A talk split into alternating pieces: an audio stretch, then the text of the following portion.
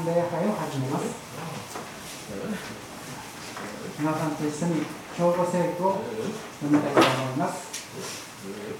京都聖句私は福音を私としません。福音がユダヤ人をはじめギリシャ人にも信じるすべての人に救いをもたらす神の力です。福音には神の義が掲示されていて、信仰に始まり、信仰に進まされるからです。義人は信仰によって生きること書いてある通りです。ローマ人への手紙、一章16から17節。ご一緒に賛美したいと思います賛美歌9番力の塩ですお体に差し支えのない方は僕につけます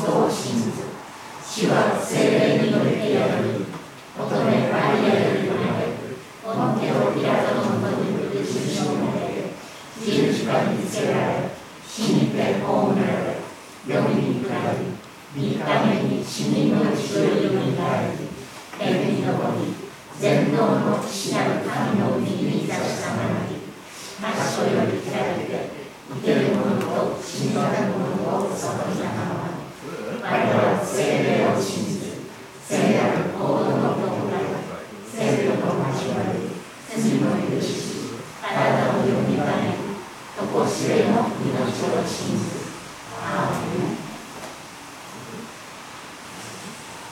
主イエス様が教えてくださったお祈り。主の祈りをご一緒に祈りましょう。主の祈り。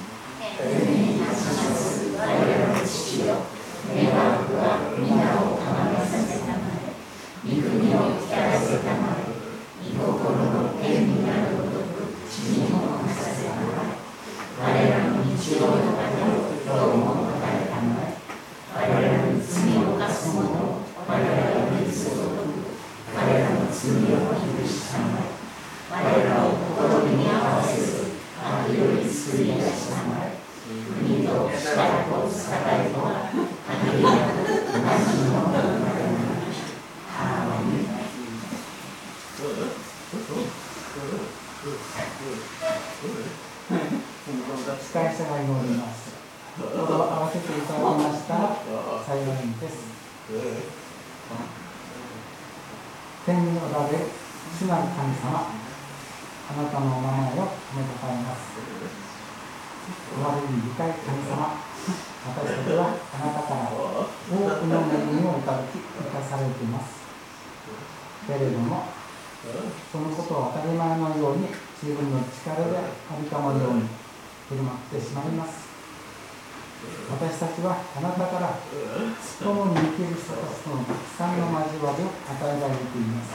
けれどもそれを自分で得たものであるかのように思ってしまいます。そのために与えられているものを大切にせず不平を抱き粗末にしてしまいますあなたを見失い自分自身とこの人を大切にできない私たちを憐れんでくださいあなたへと心を見てあなたの恵みに心を開き感謝を捧げることができるようにしてください今ここにあなたが残してくださった言葉の解き明かしをしてくださる野松牧師大きな力とあふれる知識を使い私たちに全て理解できる言葉で伝えることができますように立ててください。また私たちの耳が心が余すところなく取り入れることができますように私たちの心を整えてください。教会とここに集う私たち一人一人が新たな思いを持って十字架を仰ぎながら歩むことができますように主イエス・キリストの皆をもっております。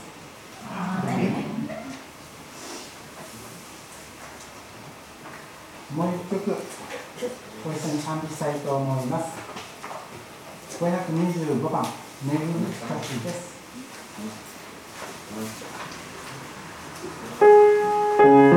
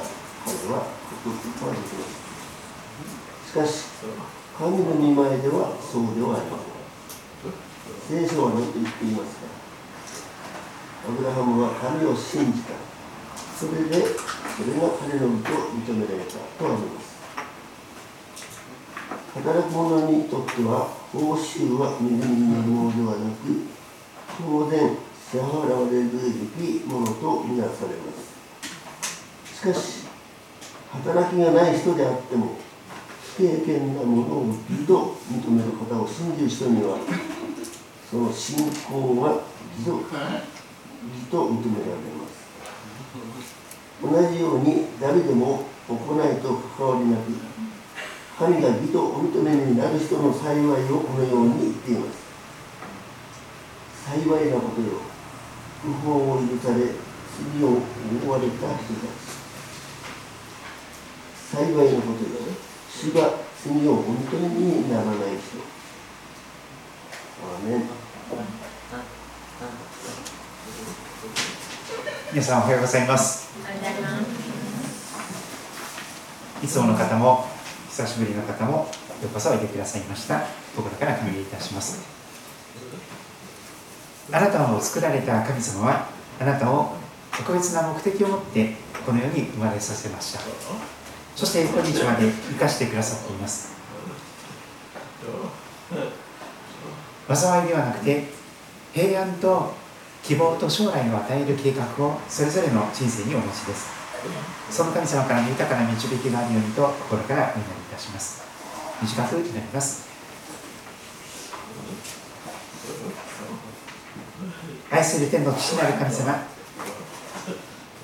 ゴールデンウィークも終わりそしてこの日曜日雨が降っておりますがこのところに共に集うことができましたことをありがとうございます主をお語りください。しもべは聞いております。主はあなたはおっしゃいます。すべて疲れている人、重荷を負っている人は私のところに来なさいと。今私たちはあなたのもとにやってまいりました。主よどうか、すべての重荷をあなたに委ねることができますように。そして主よ、あなたから新しく力をいただきます。あなたから希望をいただきたいと願っています主がどうか私たちの心に豊かに語りかけてくださいますようにお願いいたします小さきものが立てられておりますがこのものを清めて特にこのものの唇を清めてあなたがお語りになりたいことを分かりやすくまっすぐにお伝えすることができますように助けてください。愛する主イエス・キリストのお名前によってお祈りいたします。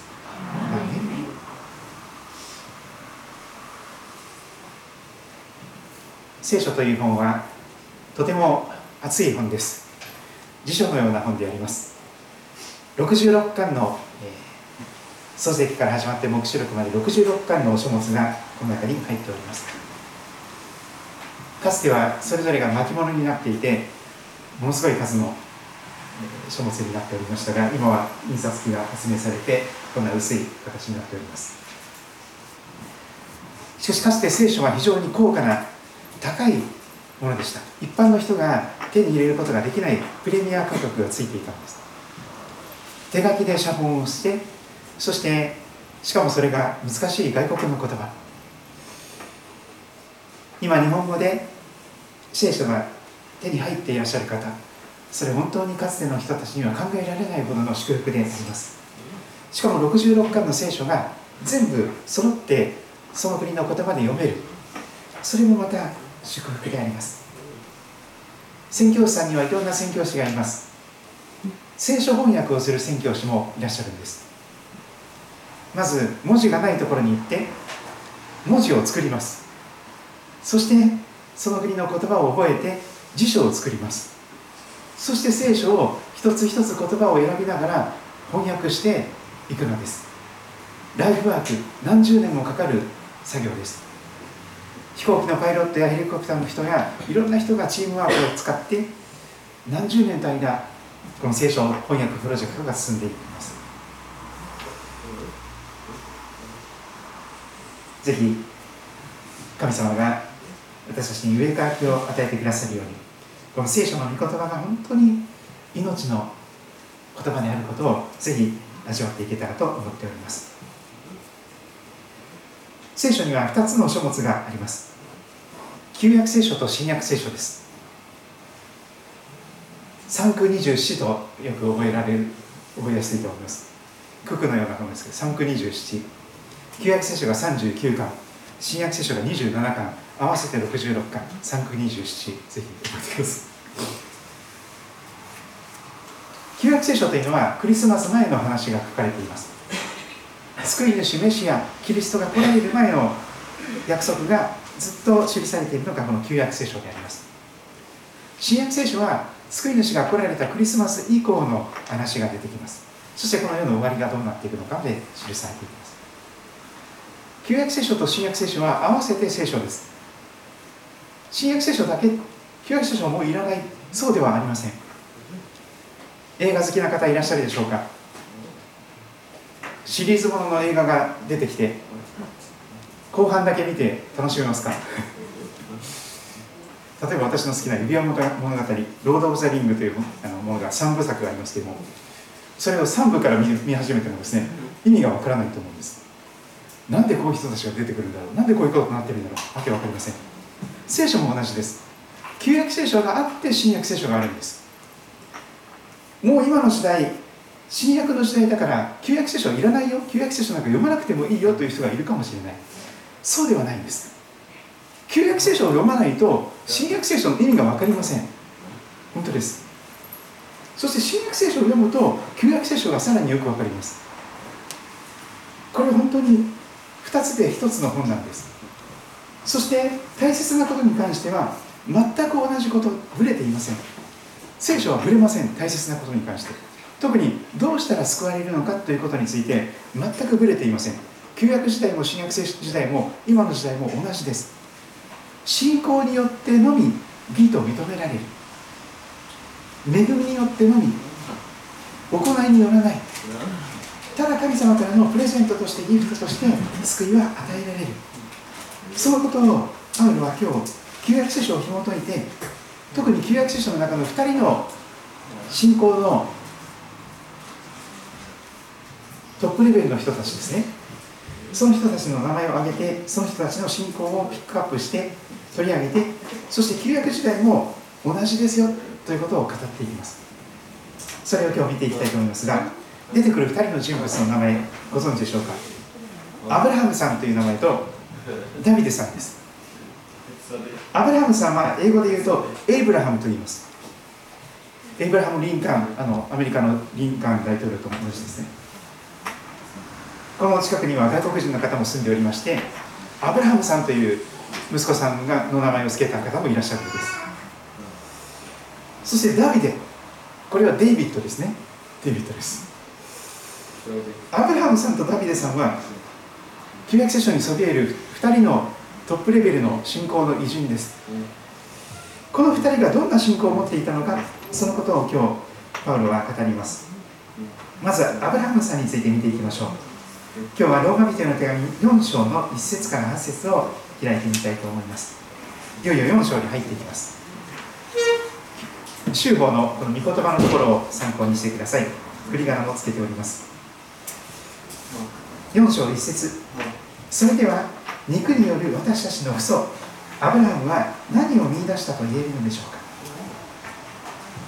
アブラハムさんは素晴らしいお宝を発見したんです。本当に素晴らしい宝ですどんな宝を発見して見出したのでしょうか。2節。もしアブラハムが行いによって義と認められたのであれば彼は誇ることができます。しかし神の見舞いではそうではありません。聖書は何と言っていますか。アブラハムは神を信じた。それでそれが彼の義と認められたとあります。まずこの2節3節を見ていきたいのですがアブラハムさんは行いによって義と認められたんでしょうか？信仰深さ熱心さ良い行い奉仕に励んだ。ひたすら疑わずに信じ続けた。人間的な努力とか頑張りとか人間的な素晴らしさその良い行いによって神様の前によしよしお前はいい人だ。正しい人だと認めてもらったんでしょうか？もしそうだな彼は誇ることができますと言われていますそうでしょうそうでしょう。私が信仰深かったんです。私が立派だったんです。私が偉いんですと言ってあのウソップのようにですね。鼻が伸びてしまって鼻高々の誇っている人物。私こそが偉人である私こそが偉い。私になれみたいな。でもそうじゃないというんですもしアブラハムさんが行いによって神様の前に正しいと認められたのであれば彼は存分に誇ることができました。でもしかしそうじゃない。しかし神の見舞いでそうではない。アブラハムは1ミリも誇れないんです。1ミリも誇ることができません。何もない。信仰もないし信仰も薄いしそして行いにおいては人を愛することも最愛の奥さんを愛することもできず神様を信じ続けることもできず彼は誇ることは何もありません。私たちと同じ普通の人間なんです。聖書に出てくる人はエリートだと思う人が多いでしょう。そうではありません。アブラハムさんだってダビデさんだってエリートではありません。完璧じゃないです。パーフェクトではありません。人間ですからとんでもない罪を犯すんです。人間ですから閉塞感にとらわれるんです。人間ですからうつ的な思いにとらわれるんです。もしアブラハムが行いによって義と認められたのであれば彼は怒ることができる。しかしそうではない。神の見舞いではそうではありません。そして3節。この言葉はとても大切です。聖書は何と言っていますか？専門的な言葉で言うと聖書信仰とかって言うんですけども聖書が何と言っているか。これを聖書に聞くのがとても大切なことです。クリスチャンというのは結局何を信じるかというと聖書の言葉を信じるんです。聖書に書かれてないことは信じません。聖書に書かれてないいろんなことがいっぱいあります。でもそれはそれとして聖書に書かれている範囲を信じていく。聖書に書かれてないことは本当じゃない。偽物だ。嘘だ。ということになっていくわけです。聖書は何と言っていますか？何千年も前から変わらずに人を導き続けている。歴史を導き続けている。この聖書が何て言っているのか？そのことを今日まずアブラハムさんのことを旧約聖書が何て言っているか見ていきたいと思います。旧約聖書の一番最初の書物が創世記という、書物になります。天地創造から始まってあのノアの箱舟の話も出てきたりとかですね。最初の人類殺人事件カインとアベルの時間殺人事件も出てきたりとかバベルの塔が出てきたりとかいろいろします。しかしそれをさておいて12章あたりからアブラムさんえアブラハムさんが出てきます。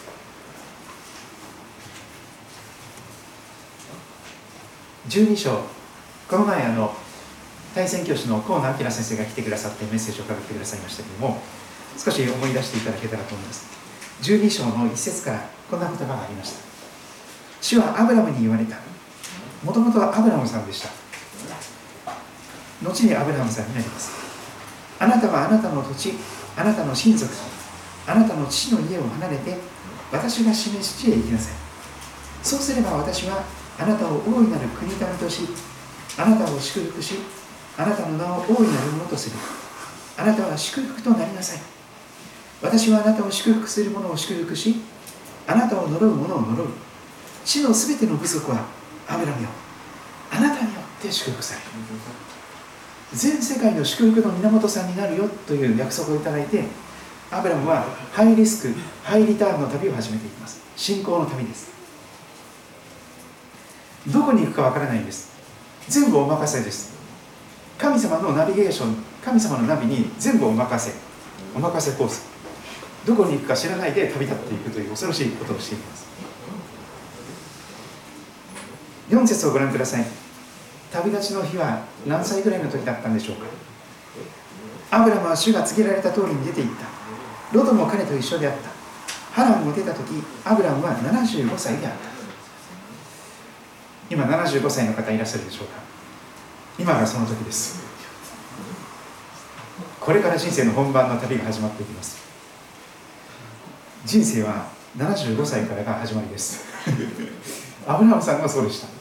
信仰の旅をやっと75歳まで準備期間だったんです。それまでいろんな下積みの準備期間がありまして75歳でやっと旅が本番が始まっている。いやでもそれもまだ本番ではなかった。私も 50, 50今年誕生日が来ると53歳ですけどもまだまだあのひよっこであります。青2歳であります。75歳で旅を始めたアブラムさん。家族と一緒に旅を始めます。アブラムさんは7節にありますように祭壇を築く歩みをしていきます。礼拝を捧げお祈りを捧げそして神様と共に歩むその旅を始めていったわけです。しかしこの前河野明先生が語ってくださったように早速試練が訪れてきます。旅が何もないということはありえません。人生と同じです。想定外の思いがけない試練が襲いかかってきます。どうしようどうしようどうしたらいいんだろうということが起こるんです。大飢饉が起こりました。食べるものに困り始めたんです。家族も路頭に迷う。飢え死にするかもしれない。そこで彼はお祈りすることではなく自分の頭で考えてしまってエジプトに行こうと決めてしまいました。エジプトに行けば食べ物がたくさんあるはずだ。私たちもそれをしてしまうことがあるかもしれません。あよく祈りもせずにこれしましょうとかって決めてしまった私の姿がありますけどそれは良くないですね。あのまだまだコロナを油断してはいけません。先ほども連絡がありましたけれども教会の中で家族の方がコロナになってしまったということで今日来れなくなったという方がいます。今一斉にマスクを外してですね WHO もそのコロナのあれを解きましたからみんなもう何もしなくてもいいと思っちゃうことがあるかもしれません。でもその時が一番危ないかもしれません。これまで以上の大きな波が来るかもしれません。今油断してはいけないんです。先走って私はあのランチを持ち寄ってやりましょうかなんてこと考えてるんですけどちょっと微妙なんですよね。アブラハムさんはよく祈りもしないで決めてしまったので恐れにとらわれてしまいました。奥さんが美しかった。そのことのゆえに私が殺されるかもしれないという恐れにとらわれて彼は嘘をついてくれと奥さんに頼み込むわけです。間違っても私の奥さんだと言わないでほしい。口が裂けてもそれだけは言ってほしくない妹だと言ってくれ。そうしたらあなたのおかげで私助かるから。そんな世界でした。そしてアムラムさんがエジプトに入っていきましたらエジプトの偉い人が奥さんの美しさを目が止まりましてエジプトの王様ファラオの奥さんにされていくことになっていきます。もし神様が助け舟を尻拭いをしなければそこで旅は終わっていました。しかし神様がサライのことでファラオとその宮殿を大きな災いで打たれてそして彼を持ち物と一緒に送り出してくれたからこそ旅が続けていくことができました。そういう人物なんです。自分さえ助かれば奥さんどうなってもいいと思ってしまうようなそういう器の小さい人物がアブラハムさんだったんです。しかし15章を見てください。旅が続いていく中で神様は特別に素晴らしい約束をビジョンを与えてくださいます。ビジョンという言葉はテレビと結びついています。テレビ暇さえあればテレビの前に座って見る人がいらっしゃるかもしれませんがテレビというのはテレビジョンと言います。テレビジョン遠くにあるビジョンなんです。遠くにあるビジョンがそのままそのお茶の間に映る。ディスプレイに映る。それがテレビです。遠くにある幻がビジョンがそこに映っている。それがテレビなんです。ビジョンというのはすごくテレビと関連があるんですよね。でここで言われているビジョンというのは神様のビジョンです。人間の志とか人間の夢とか人間の野望とか人間の野心ではなくて神様の願っていること。神様が思い描いている将来の青写真。神様の夢なんです。それが神のビジョンです。それが15章の5節で語られています。私は八ヶ岳の美しの森あたりもそうでしたけどこのそこでですね登山前に夜中2時とか3時にですねそこに駐車場に行ってですねそして天を見上げた時に満天の星空があってですねそこでこの言葉をいただいたんですよね。さあ天を見上げなさい。星を数えられるなら数えなさい。さらに言われた。あなたの子孫はこのようになる。杉戸キリスト教会の信者さんは星の数ほどになるよと神様に言っていただいたような感じでした。この町には私の民がたくさんいるから諦めないでどうか他のところに移らないでここにとどまり続けてここで恐れないで黙らないで御言葉を語り続けなさいと言われたんです。あなたの子孫は星の数のようになる。でここに大切な言葉が記されている。6節。ここにアブラハムの信仰が凝縮されて結晶化されて記録されています。アブラムは主を信じた。それでそれが彼の義と認められたと書かれています。これこそ信仰義人なんですよ。信仰によって神様に義と認められた。それが信仰の父アブラハムの実情報告なんです。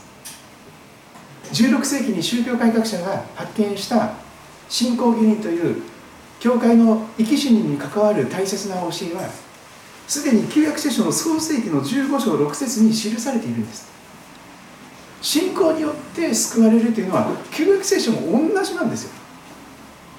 あのアブラハムさんも信仰によって救われたんです。そのことが言われています。アブラハムは神を信じた聖書は何と言っていますか？アブラハムは神を信じた。それでそれが彼の信仰が彼の義と認められた。旧約聖書も新約聖書もぶれません。一番大切などうやったら救われるんですか？信仰によって義と認められます。それはぶれていません。勘違いなさらないでください。旧約聖書は立法の時代良い行いをしなければ救われなかったんでしょう。そうではないんです。旧約聖書も恵みの時代なんです。信仰によって恵みによってのみ義と認められる。良い行いは一切必要ありません。ねばならないではないんです。この世の全てが何か良い行いをしなければならないという教えです。そして良い人にならなきゃいけない。頑張らなきゃいけない。努力しなきゃいけない。真面目な人ほどそう言います。しかし聖書は何と言っていますか？アブラムはただ信じただけです。それでそれが義と認められたと書かれているではありませんか。ローマ人の手紙に戻ります。4章の4節。4節5節を見ていきましょう。すごく具体的に分かりやすい例え話が出てきます。働くおじさんの話です働くおばさんの話です。働く娘さん息子さんにとっても。働く者にとっては報酬は恵みによるものではなく当然支払われるべきものとみなされます。アルバイトでもパートでもあるいはフルタイムでも何時間か働いたら時給いくらとかってお金をもらうことができますよね。あるいは月給いくら月額いくら。まあ月額決まった定額のお金をもらう人が少ないかもしれません今。本当にこうその日その日のあのこの結果ベースのですね、えー、ことでこのどれだけ商品が売れたかとかですね何人の人にこう届くことができたかということでこうこの報酬が変わってくるかもしれません。しかし働く者にとっては報酬は恵みによるものではなく当然支払われるべきものとみなされます。私は朝から晩まで8時間働いたいですから8時間分のお金くださいと。当然それはそうです。それが払われないということはブラック企業です。ですよね。当然支払われるべきお給料が払われていないというのはそれはまず最優先でそれを悔い改めてそれを支払っていかなきゃいけないことだと思います。信用問題です。その法人がその会社がどういう体質を持っているか本当に信頼できる仕事をしているのか当然支払われるべきものでさえも支払われてないならばそれは大きな問題でありますこれが世の中の常識です。しかし5節をご覧ください。しかしという言葉でパウロはいつも福音を語り始めます。この世の中では働く者が報酬を得て当然。私これだけ働いたんだからこれだけボーナスをくださいみたいなのは当然。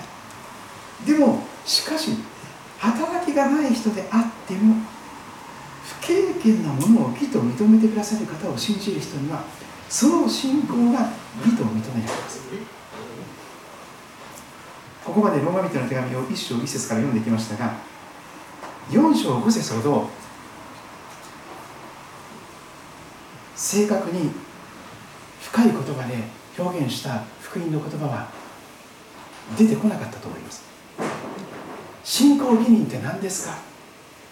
より深くパウロは今日4章の5節で語ります。働きがない人であっても働きがない人であっても不経験なものを義と認めて認める方を信じる人にはその信仰が義と認められると語られています。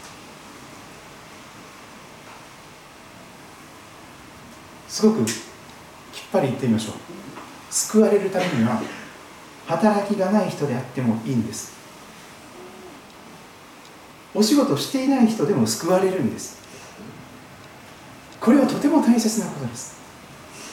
仕事することによって働くことによって救われるのではないんです。良い仕事をするためにこそ救われるんです。良い働きをするためにこそ救われるんです。しかしそこで真面目な人ほど引っかかってくるでしょう。信仰によってじゃあもう良い行いとか一生懸命仕事しなきゃいけないっていうのは必要ないんですか？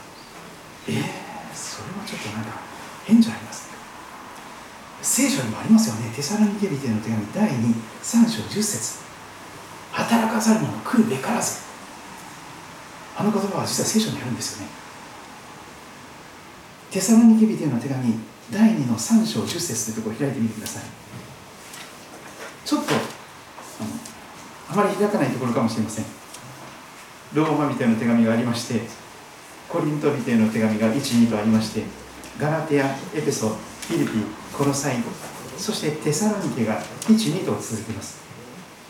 そのテサロニケ人の手紙第2の3章10節を見ますとそこにあの有名な働かざる者食うべからずという言葉が聖書に出てくるんですよ。これはあの社会主義の国でもそれがスローガンになったんですけどもすごく立法主義的な言葉です。そういう響きがあります。働かない人は食べるなって言うんですか？らでも今日のところと一緒に読まなければ福音を見失ってしまうことになるでしょう。テサロニケビテの手紙第23章10節を開きますとこんな言葉が出てきます。新しい新科学2017で読みますがほぼ変わってないと思いますがあなた方のところにいた時パウロがですねテサロニケのところにいた時働きたくないものは食べるなと私たちは命じましたと非常に厳しい言葉で書かれています。働きたくないものは食べる。これがもともとの聖書の言葉です。これが働かざる者食うべからずになったと言われます。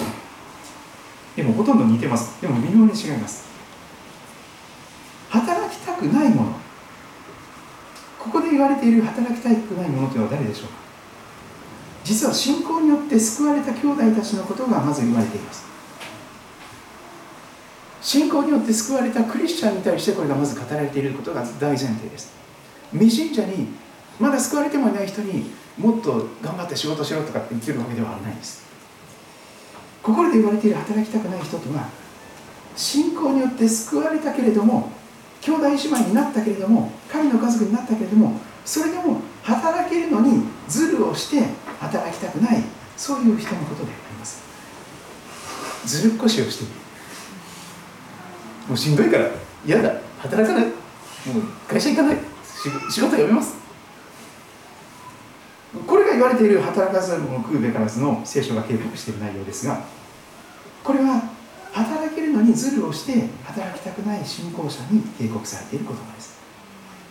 ですから信仰のあるなしにかかわらず病気とか怪我とか体調不良とか事故とか震災とか出産とか育児とか介護とか障害者とか失業したとか退職したとか年齢制限でもう働けないとかっていう理由で働きたくても働けない人のことではないです。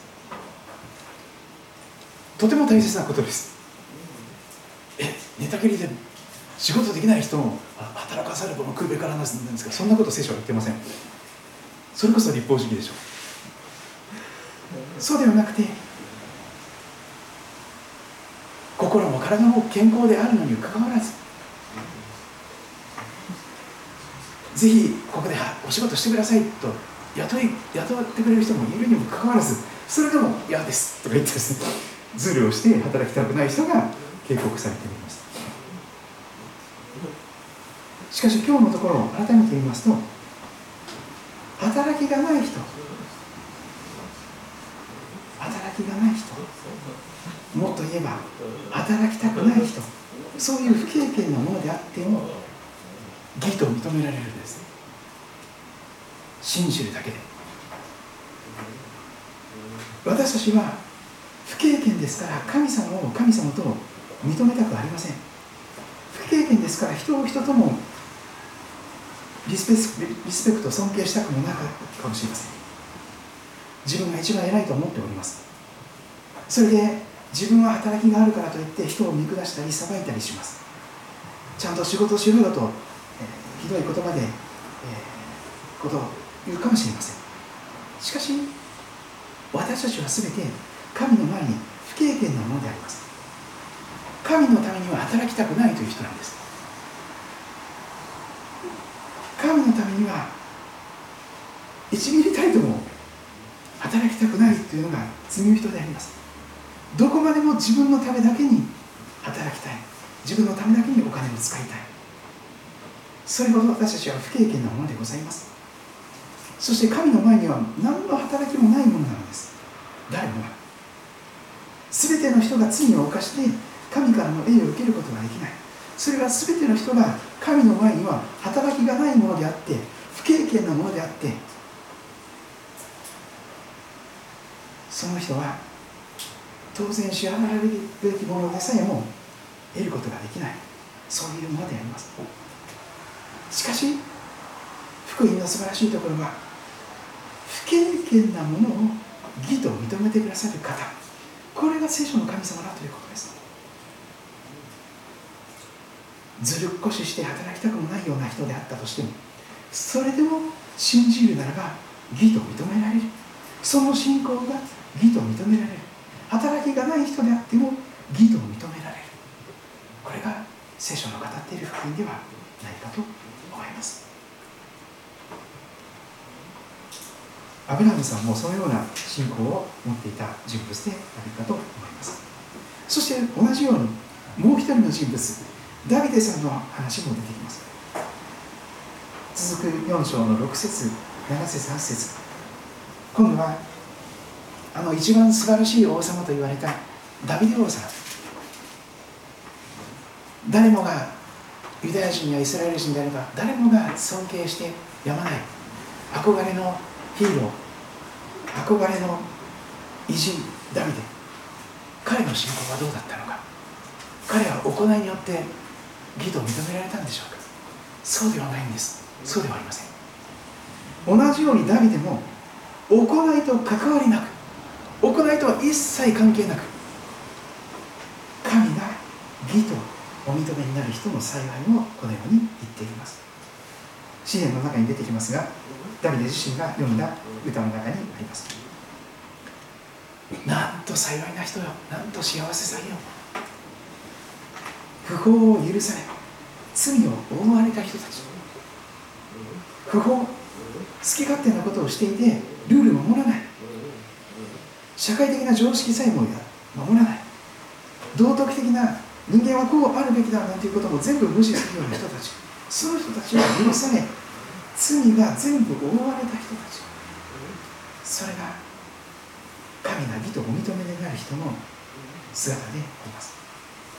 もう一つ8節似たようなことが出てきます。なんと幸いな人でしょうか。主が罪をお認めにならない人。キーワードは行いと関わりがなくという言葉でしょう。行いと関わりなく神が義とお認めになる。行いと関わりなく主が罪をお認めにならない。行いと関わりなく不法が許され罪が覆われる。これがダビデの信仰でありパウロの信仰であり旧約聖書新約聖書合わせた貫くぶれない信仰義人の信仰であります。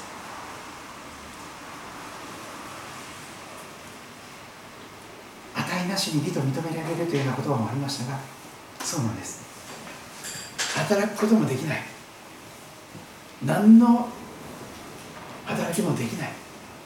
そんなものが行いとは一切関係なく信じるだけでこの人には罪がありません。そして神様が弁護してくださって全部罪を覆ってください。覆い隠してください。洗い流してください。許してください。そして罪をお認めにならないばかりかこの人こそ正しい人です。この人こそ誠に天国に入るにふさわしい人ですと神様は太鼓判を押してくださるというのであります。義という言葉と罪という言葉が出てきます。義の反対が罪なんです。そして罪は不法であり不経験です。働きがないということです。神の前。罪は神を神ともせず人を人とも思わず自分の好きなことしかしない。しないしたしたくないことはしない。そういう人であっても。今日私たちがこの幸いに招かれています。行いと関わりなく信仰によって神が義とお認めになる人は本当に幸いな人です。アブラハムさんもダビデさんもその幸いを生きたのです。1ミリも自分の働きではなかったですよ。1ミリも自分の良い技ではなかったです。100%ただ憐れみによってただ恵みによってただ信仰によってのみ義と認められたからこそそこに喜びが湧き上がるんです。こんなダメダメでろくでもなくて仕事したくないようなどうしようもないものがそれでも神様に愛されて祝福されて受け入れられてこれでもかと言わんぐらいに徹底的に見捨てられることなく養い育てられ養い育てられ全てお膳立てしていただいてそしていかにかしてその人を良い働きをさせたい良い仕事を成し遂げさせたい。これが聖書の神様であられます。私も長々学生をしていたのは仕事仕事したくなかったからでしょうはっきり言えば長々と仕事してあ 学生をしていたのは仕事したくなかったからだと思いますはっきり言えば。でもそんな私がただ憐れみによってそんな不経験な私がそんな罪深い私が何の働きもない私がそれでも愛されて受け入れられて今日もこのところに立たす立たせていただいております。今あるはただ主の恵み。100%神様の恵み以外に何者ではありません。今でも私は怠け症かもしれません。いや全ての人が怠け症でしょう。どうやったら楽に金儲けをして仕事せずに長御所を暮らしていけるかそのことばっかり考えてると思うんです。それは不経験です。まさに不経験です。しかし働きがない働きたくない人であっても不経験なものを義と認めてくださる方を信じるならその信仰が義と認められる。パウロは今日改めて福音をはっきりと語っています。それぞれご自分の言葉で祈る時を持っていただけたらと願います。